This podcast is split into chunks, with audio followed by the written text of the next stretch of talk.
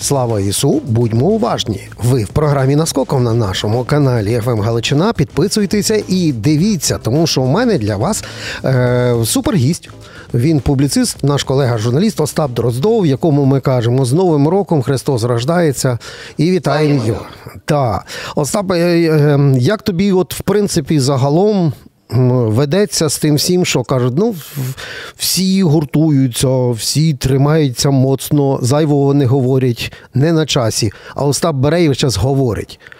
Е, не, не слухняний. Ні, я якраз ні, ні, Романе, я помудрішав. Я вже тепер себе, ну. То вже з війни почалося, але я себе дуже часто кусаю за язик, і якщо навіть я не буду зараз його показувати, висолоплювати, але він весь покусаний. Тому що я, чесно кажучи, завжди більше е, думаю, ніж можу сказати. І це така внутрішня самоцензура, це не від страху чи не від якоїсь такої обережності. Це якраз від звірки того, що ти запитував. Від звірки, чи воно якось буде суголосне з якимось з правильністю моменту і так далі. Я власне а так, а з ким, а з ким треба бути? Остапе, тут важ... варіант такий: момент всі для всіх однаковий, спільний, війна. А от суголосний з ким? От е, включати таку саму цензуру, кусати себе за язик, це значить бути з кимось.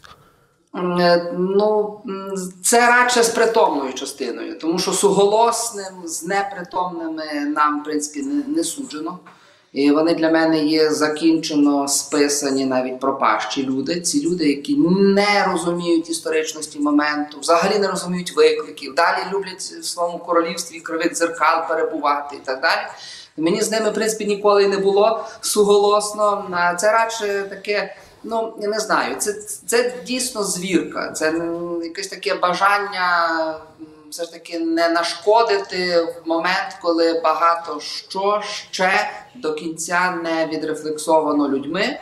А отже, на все, як то кажуть, якби свій час і природній час. Ну але це не звільняє нас, е, людей ну, гуманітарного плану, от, інтелектуального, не звільняє нас від е, тої страшної, навіть навіть прокляття, трошечки випереджати час, десь про щось догадуватися заздалегідь, і про це якось так м'яко, делікатно, щоб нікого е, скальпельно не ранити, так десь так трошки запускати ну, думки для роздумів.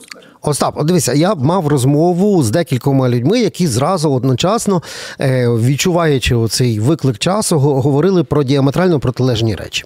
Один в мене каже, треба робити уряд національної єдності коаліційний. Другий кричить ніякого коаліційного, ніякої національної єдності. Це має бути уряд е, антикризовий, професійний, не політичний, ну уряд воєнного часу.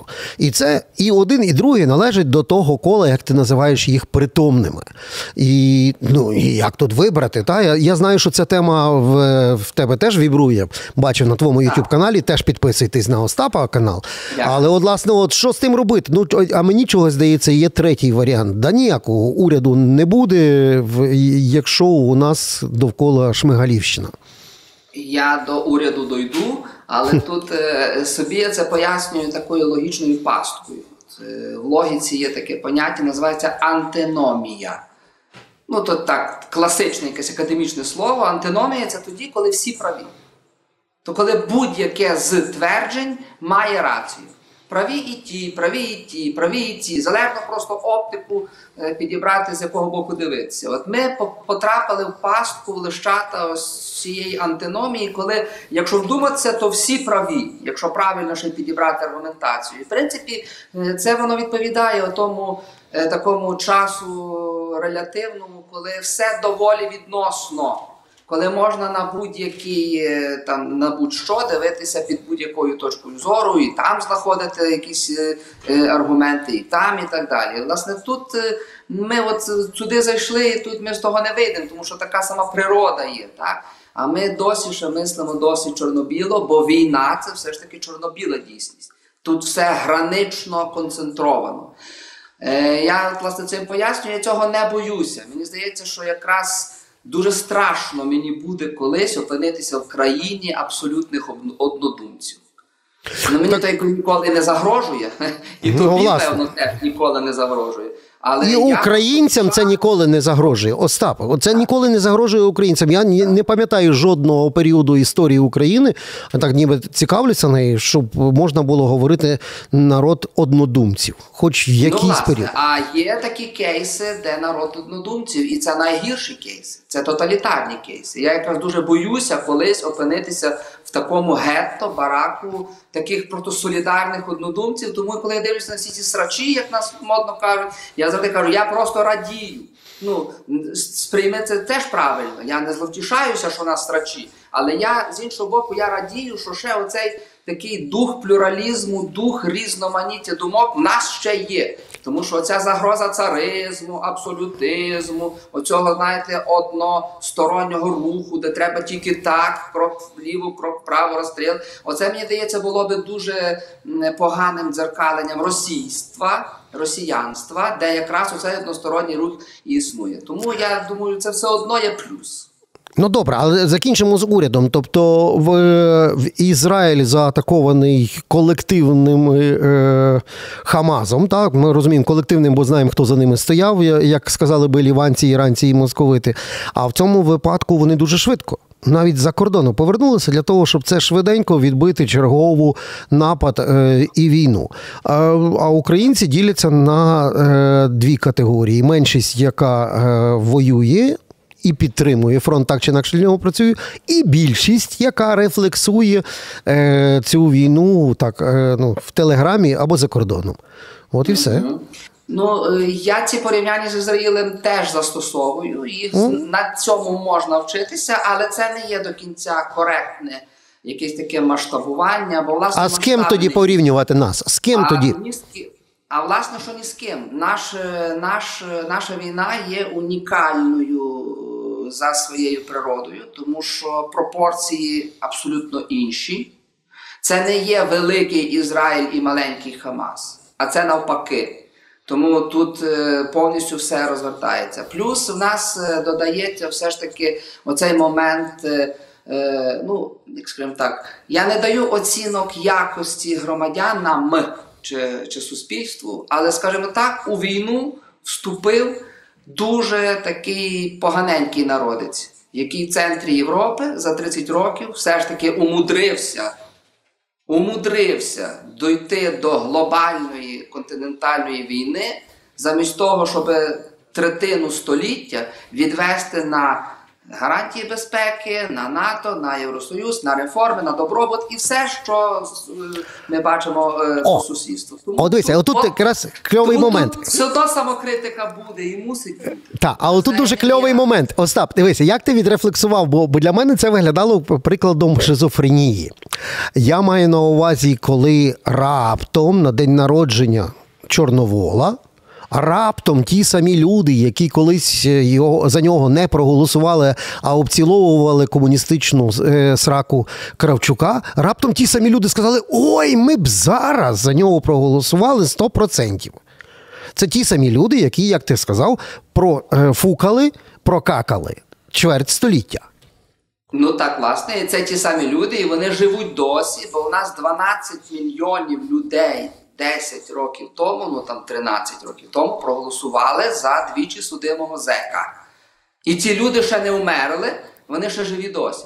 Це не е, це навіть не шизофренія, це є мімікранство. Це така мімікрія, коли е, цей тип, ця порода желе, отих драглів, отої, тих соплів громадянських, без ідентичності, без стержня, без контрів, от амеба. Вона просто набула форми сильнішої матерії. Цим сильнішим стало українське. І вони в нього пішли. Якщо завтра сильнішим стане знову малоросійське, як було в 19-му році, 20-му, вони підуть під цю форму. Це є силікон, який застигає під твердішу матерію. І тому, власне, в цьому є розгадка оцього на такого навернення, неофітства, оцього прозріння. Люди, які ніколи не були кимось. Вони стали українськими чи проукраїнськими через те, що це українське проукраїнське на той момент було мейнстрімним, ультимативним і твердим.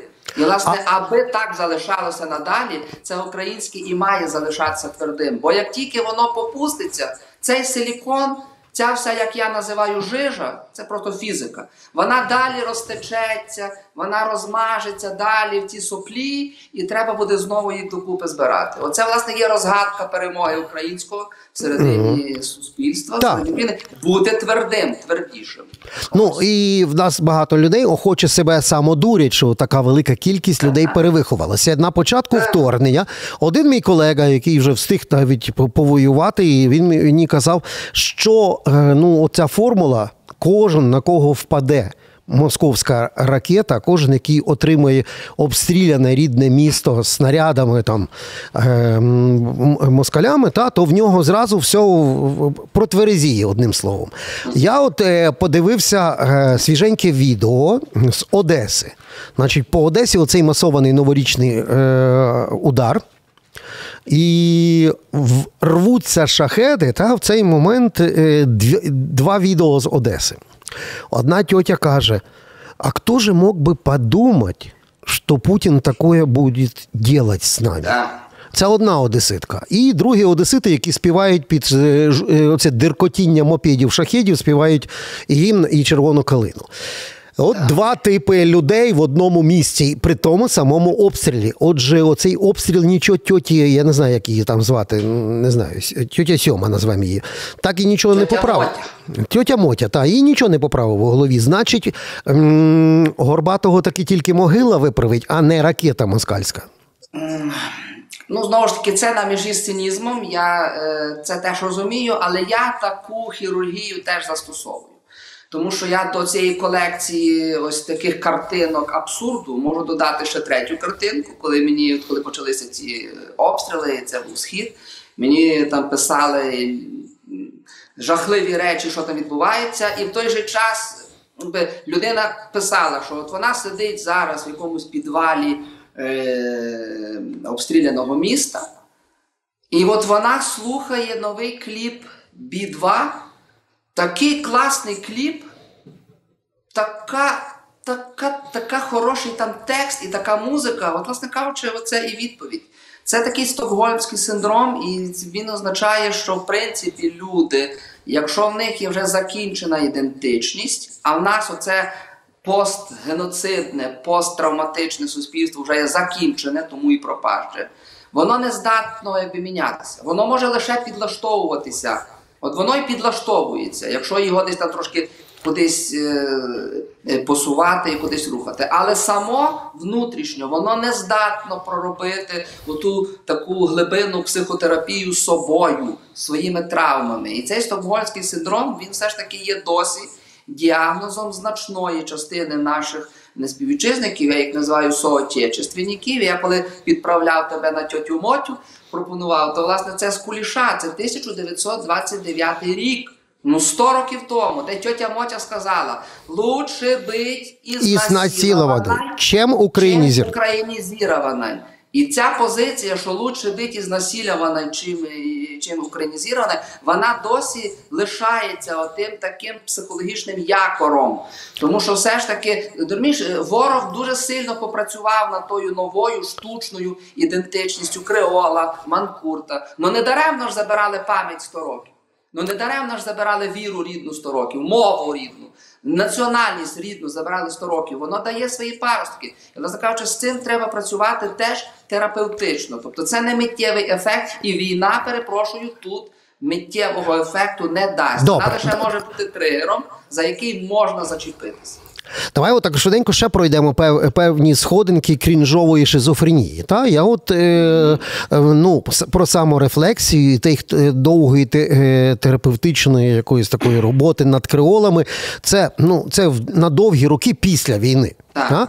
А от е, ну, е, здатність тих, хто не народжений в совку, та? ну, тобто вони не народжені в СССР, здатність е, зробити цей ривок, на неї став, робилася ставка. Виявляється, що навпаки, е, тут якраз великий, е, велика прогалина. Бо е, ну.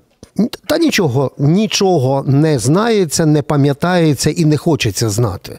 Тобто е, підхід абсолютно більшовицький. Е, До нас нічого не було. А от з. А ця Ага. Так, ця оця прогалина, про яку ти кажеш, і дуже слушно, вона має якби дві складові. По-перше, держава Україна ніколи не працювала на рівні державної політики для українського громадянина. Вона працювала з моменту свого проголошення для постсовєтського чоловіка. Або я навіть не кажу пост, а просто совєтського. Уяви собі, що в нас нема 30 років вже Совєтського Союзу, а совєтські люди є. І це парадокс. Це, власне, є питання спадкоємності. Ти запитуєш, чому покоління, яке вже народжене не в Союзі, а в незалежній Україні, далі так частково ще досі покусане отим старим минулим е, червоним 20-м сторіччям. Тому що спрацювала спадкоємність. Не обов'язково бути носієм якоїсь там якоїсь епохи, достатньо її успадкувати від своїх батьків в першу чергу, від своїх дідів в першу чергу. І ця родинна успадкованість совєтського в совєтській людині, вона спрацьовує і на тому поколінні, яке не народилося в Совєтському Союзі. Тому ну, ця прогалина, вона, вона якби вибивається тоді, коли на місце оцього Совєтського Союзу, який все ж таки генерував для того покоління дуже сильні е, такі ідеологеми, і воно засіло в мозги, ну засрали мозги людям на років 100 вперед, їй Богу. Оце вибивається національною державою. Та, Це тут зробили всі країни Балтії, всі країни соцтабору Червоного, всі наші вони це вибили ту дурь з голови національною державою, і вона має бути. Нас Мгм. трагедія якраз у тому і полягає, що ну притул до революції гідності, я би навіть так сказав. У нас не було оцієї націонал-орієнтованої держави, не було чим вибити совєтську дур. Вона замінялася постсовєтською, а вона завжди буде російською. Тому що совєтське пост воно є дорівнює. Це російська да. синонімія. Так, так, але, власне- от має пояснення. Е, Дивись, ми, ми зараз в якій точці? Ми зараз з тобою дійшли спільного знаменника, що совок це хвороба, яка передається статевим шляхом, і не обов'язково народж, народжуватися в СССР. Так. Другий момент, що лікується він тільки тоді, коли з'являється національна держава всередині держави. А в нас була совкова держава, а не українська держава. Але тепер ми підійшли до точки біфуркації. Е, оскільки перший етап після повномасштабного вторгнення тримався на добровольцях і громадянах, які свідомо пішли на війну, то ми по результатах війни отримуємо ще більшу диспропорцію між громадянами і совком. Їх стане ще більше.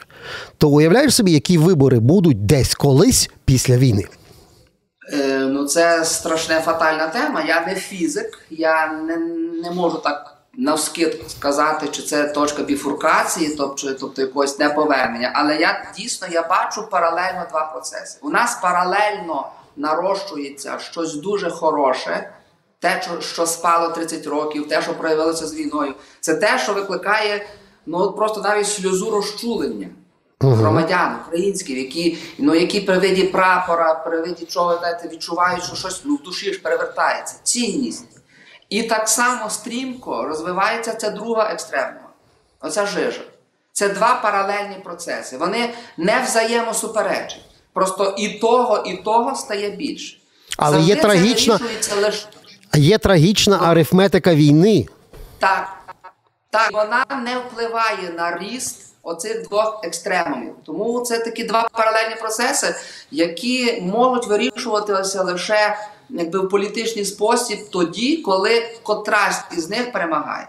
У нас завжди на виборах з 91-го року перемагала ця друга екстремума. Постсовєтський чоловік, пізніше какая разниця. Ну, спочатку це взагалі був, був проросійський чоловік. Тому що, вибач, у нас до 2014 року, ти вдумайся, парламенті була величезна фракція комуністів. Ну, ми, Ну. ми ж е, це пам'ятаємо. Ось, а вже пізніше це було поміняно на таке тюнінговане, легке, але все одно неоватне, така лібералізована вата, типа какая разниця. От завжди владою були виразники цієї екстремної. У нас шести президентів. Я вибач не даю оцінки, бо може хтось образиться. Але в нас не було в принципі ні одного, який би йшов від оцої першої екстремуми, отого громадянського українського. Завжди була поправка на якусь таку толеранцію до совкової людини. Якось до, до неї так треба було ну тютіньки, ну пусіньки, ну сюсіньки, ну ну добре, ну тут то працюють. Оце було сюськання через медіа, через наративи обслуговувалися оці старі родові травми совка. І, власне кажучи, тепер питання виборів, я про них не думаю зараз. Я чесно кажу, бо ну та ти теж це розумієш, воєнний стан там. Які вибори? Але в принципі на майбутнє час Х настане саме в тому, аби перемогла на політичному рівні перша екстремума. Оця перша якість. І тут питання, чи зможе воно перемогти політично?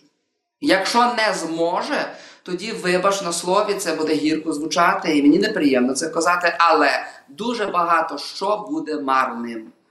Ну, а якщо зможе, тоді вже теж інша розмова. Ну я думаю, це буде розмова вже на після.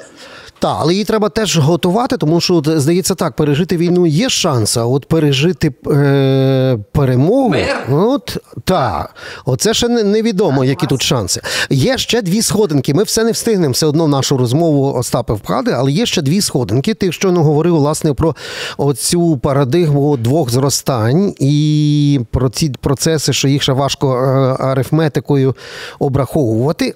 Але подивися за е, станом на сьогоднішній день, навіть на прикладі Остапа Дроздова і його попередньої е, власне е, хорошої частини кар'єри дивилися багато глядачів твої програми, пам'ятають, як в певний момент. Е, Русські люди з українськими паспортами запустили туди менеджмент Медведчука і руками Натахи 50 тисяч Наташі Влащенка швиденько прибрали всіх. І братів Капранових, і тебе, правильно? І запустили абсолютно тут, е, як то кажуть, із П'ємонту запустили той самий руський мір часами українською мовою, просто як і вся решта лайна, яка була на 112-му Ньюсвані. Станом на сьогодні ти сам собі даєш раду. Але ті, хто гнали, знищували і робили оці всю проросійську штуку, та сама Наташа, Наташа 50 тисяч і всі інші, вони з жиру бісяться, їм платять великі бабки з державного бюджету. Вони на коні єдиних марафонів. А ти даєш собі сам раду. Так я щось не зрозумів. В стані, в стані війни, то значить ти ворожий елемент, сам собі виживай, а це нужні государственні тьоті. Ну, е, для мене це взагалі трагічна е, історія, тому що я відчув крах цілої професії, і я його спостерігаю. І якраз через це ура-марафонство, через це перевзування, бо ця порода людей чому так затребувана? Це є мегапрофесійні смоктуни. Вони звикли обслуговувати. Це медіа-сервіс, це медіа-офіціанти з великими нулями в чек. Тому на них такий великий попит, бо владі не потрібна громадянська журналістика, а потрібна сервілістська. І тому на них такий попит. Ну, тому що ти не будеш бігати і там лизати офісу президента, і я не буду, і, і інші, хто себе поважають, не будуть. А є певний прошарок професіоналів, які в частині лизання є просто такими мастаками, віртуозами і майже геніями, що якраз на них найбільший попит. Це медіа-проституція, коли ти дуже віддано служиш. І настільки віддано, що прям ну, ну знаєш, шкіри лізеш, з десятьох шкір лізеш. Тому це і затребувано, тому що владі, власне, потрібне служіння. І вона підконтролювала собі повністю весь медіапростір, а це можна здійснювати руками і ротами перевірених служак прислужниць. От тому, власне, в цьому є феномен цього пристосуванства. Ці люди вони ніколи не зашнуровують шнурівок, тому що в польоті завжди треба бути готовим перешнуруватися. Вони живуть з розшнурованими кросовками білого кольору. Власне кажучи, це їхня перевага конкурентна над громадянським журналістом, над людиною мислячою, над людиною, яка заходить в тяжкі теми, в складні, над людиною, яка дає трошки ширший контекст історичний. Бекграунд е, з, з ментальною тематикою, а не просто сьогодні відбулося то-то, і диктор гарною борідкою, там красивим гримом, красиво таким бажано мати баритон. Я Бажано мати такий легкий арестовичоподібний баритон. І так і всім добре. Тому цей формат сплюндрованої професії я зараз спостерігаю як. Ну, такий, е, ну, це це трагічне видовище, але мені здається, тут якраз е, в тому є найбільші шанси. Люди для себе дуже чітко, чітко зразу, от притомні я маю на увазі, чітко для себе розведуть оці мости і лишать по той бік е, журналістику служіння. І все ж таки будуть цінувати, е, я це теж відчуваю, цю трошки іншу журналістику, вже більш інтелектуального плану, більш ширшого. І, власне, сподіваюся, що ми тут. Ну, не сподіваюся, констатую, так. констатую. Остап, у нас час майже вийшов, але остання сходинка, яку ми сьогодні я запланував, щоб ми пройшли. Оце наша українська шизофренічна Stairway to Heaven або to Hell, хто його знає. От остання сходинка в мене якраз е, виглядає таким чином, що якщо просто уважно подивитися на е, цей ідеальний шторм і історичний момент, в якому ми перебуваємо, у нас парадокси перед очима. Реально, е, наприклад, на тлі війни. Е, нас до Євросоюзу ведуть антиєвропейські е, люди. Е, антимайданова тусовка з Майдану, який вимагав євроінтеграції. Нас в НАТО веде команда, яка була завжди ось тим постсовком, яка завжди вірила в ідеологему е, сапаги НАТО і так далі. Ми потрапили в феноменальну ситуацію. Ми не будемо мати жодних виборів, жодних змін до кінця війни. І на тлі війни нас мають привести в НАТО і Євросоюз і до перемоги ті, які донедавна та, до моменту вторгнення це все заперечували. Такий феномен в історії я не міг десь знайти приклади, тому питаюся в тебе, те яке відчуття? Вони зможуть це зробити чи не зможуть? Е, ну, знову ж таки, той факт, е, який ти описав, він є парадоксом. Ну, так. Це теж в голову не в голову не вкладається. І це якраз свідчить про те, що відбувся от це торжество моменту. От Хто в той момент вибуху українства був на вершині, той не мав жодних інших шансів примкнути до українського. Це вимушений крок. Їхня перефарбовка в синьо-жовтий колір, всіх тих, які ще за день до того ще думали про майські шашлики, це є вимушений крок.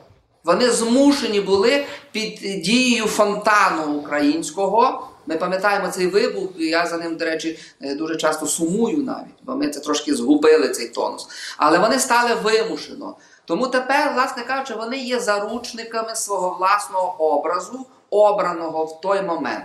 Він щирий чи не щирий, я не лікар, і ти не лікар, і нас, в принципі, немає це гребсти. Зараз мають спрацьовувати не внутрішні переконання нашої типу еліти, а їхній просто якби вже політичний статус. Вони змушені, хочуть, не хочуть, вміють, не вміють. Вони під дією незворотних от впливів самої історії самої війни, дійсності, вони просто повинні і змушені цей шлях пройти. Це шлях євроінтеграції. Хочуть, не хочуть, будуть ультиматуми. Тому і Захід працює е, мовою ультиматумів. Не тому, що є велике горіння, прямо завтра запустити всі антикорупційні органи зробити всю реформу судової системи, ліквідувати цей окружний суд, де знаєте, по дзвінку Татарова всі справи рішаються. Бажання там нуль, але є оця незворотність, оцей тиск, незворотність самої історії. Ви маєте це зробити все.